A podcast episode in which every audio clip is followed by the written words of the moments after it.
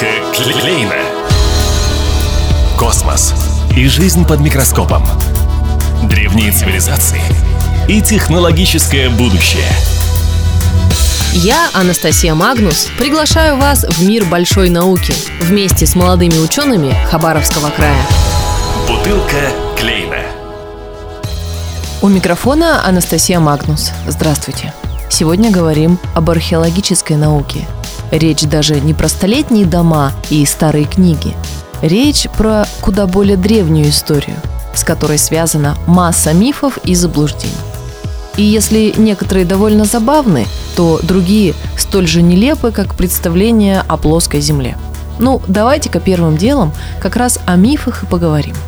Рассказывает археолог, лектор, сотрудник Музея археологии Тамара Година.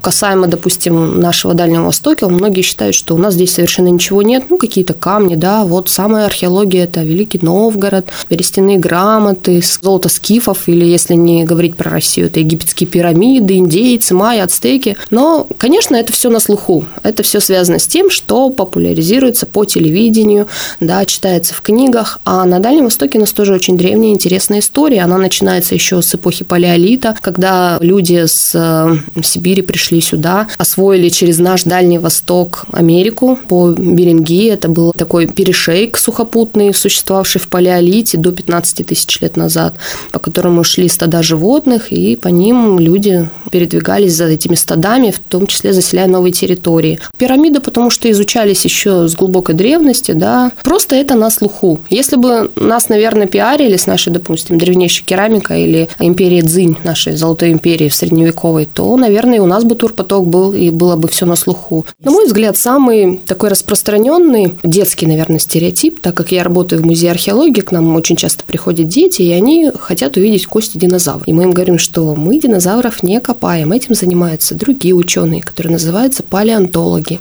А археологи занимаются предметами, которые оставил после себя человек в древности. Это орудия труда, посуда, какие-то украшения, предметы искусства и так далее. Поэтому мы им вот так вот стараемся объяснять, что динозавры – это немножко другое.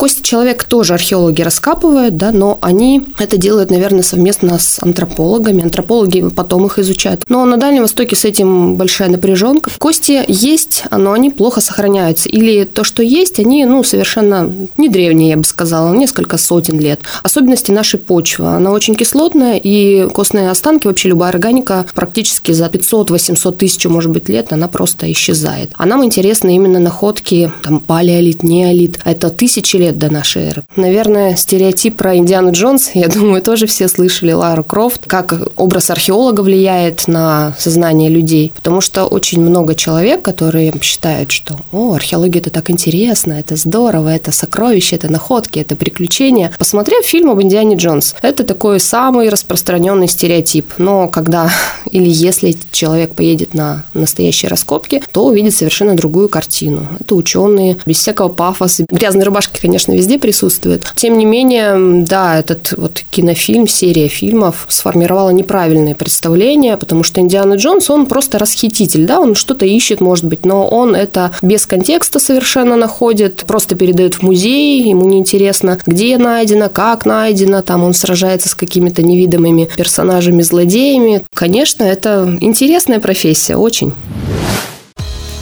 Когда речь заходит о таком направлении, как археология, на ум многим перво-наперво приходит музей. Это и понятно. Вот нашему, кстати, в этом году будет 25 лет.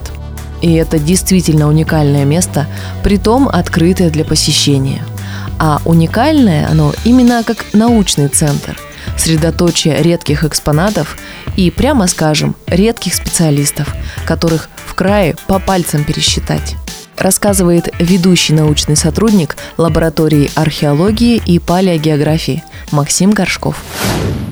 Ну, когда открывался наш музей, он был, если не самым первым, то одним из первых, скажем так, отдельно стоящий комплекс, где сидят специалисты, которые проводят раскопки, обрабатывают материал. Этот же материал хранится у нас же в здании, у нас оборудовано специальное помещение, где хранятся все наши находки. И есть площади, где этот материал можно выставить, представить людям. Первый, скажем так, руководитель э, Игорь Яковлевич к сожалению, непокойный, издал две две монографии, посвященные именно археологическим темам, причем временной разбег между материалами около 10 тысяч лет. Первая была в 2004 году, а вторая в 2012. Ну, главная мечта любого археолога – это выделить археологическую культуру. При, скажем так, наличии сил, здоровья и настроения, компоновка полученных всех уже материалов в книгу и создание каких-то обобщенных теорий на основании материала. Скажем так, одна из вершин в археологии – выделить культуру. Не просто выделить, а обосновать ее, правильность ее выделения и подтвердить материалы. Так что там с наукой? Большая часть работы археолога связана не с раскопками, а именно с последующим разбором и классификацией материала. И вот тут начинается самое интересное. Дело в том, что данные последних лет по факту уже поменяли историческую картину древности. Ну, как минимум в нашем регионе. Да вот только в учебники материал попадает с треском, а что-то и вовсе опускается за ненадобностью. Почему так? Рассказывает Максим Горшков. Правильно сказали о пластинчатом доспехе. Это действительно уникальная вещь, полученная еще в 1913, если я правильно сейчас помню, году Владимиром Клавдевичем Арсеньевым при аварийных раскопках при строительстве железнодорожного моста через Амур тот фрагмент панциря, которым мы гордимся, вот такой сохранности и вот в таком виде нет даже во Владивостоке. Хотя э, у них гораздо более сильная школа, изучающая раннее средневековье, наши дальневосточные, вот эти вот все ранние феодальные государства, Бахай, Джуджени и так далее. Но вот пока им не везет с такими находками. Это вот если говорить о раннем средневековье. А если мы окунемся поглубже, то у нас э, в музее хранятся керамические предметы, имеющие возраст в 12 12, 13, 14, 15 тысяч лет. Это фрагменты одной из древнейших в мире керамических посуд с разных наших археологических стоянок. Все это поветрие пошло с территории Японии в 70-х годах. Посуда старше 10 тысяч лет. На территории Хабаровского края в ряде памятников были выявлены такие фрагменты. И вот начиная с 1995 года количество таких находок у нас ну, практически каждый год росло, росло и росло. Плюс, э, если мы вот от этой древности пойдем ближе к нам, то у нас есть, вернее, существовала на нашей территории э, Вознесеновская неолитическая культура, один из периодов, который характерен, э, во-первых, красным лощением, то есть покрытием красной краской посуды, и очень красивой спиралевидной криволинейно прочерченной орнаментикой. Плюс иногда встречаются орнаменты в виде меандров, ну, это та же спираль, только имеющая углы. И люди, которые после школы не читали ничего, кроме учебника учебника Коровкина при взгляде на вот эти вот сосуды. Первый вопрос, а что здесь жили древние греки? И первые разы, когда вот мы выставили в середине двухтысячных такие сосуды, вгонял в ступор. Причем здесь греки. Потребовалось вспомнить тот учебник, который мы с сотрудниками тоже, естественно, изучали в школе, найти рисунки, фотографии и понять, с чем связано, с чем связан именно вот такой вопрос. Так вот, что же выходит? Находки совершаются, открытия описываются, но дальше это не идет. Да, это не совсем верно. Специалисты говорят, что для смены представлений одних открытий мало. Нужно мнение исторического общества, всестороннее обсуждение, да и просто финансирование и публикации.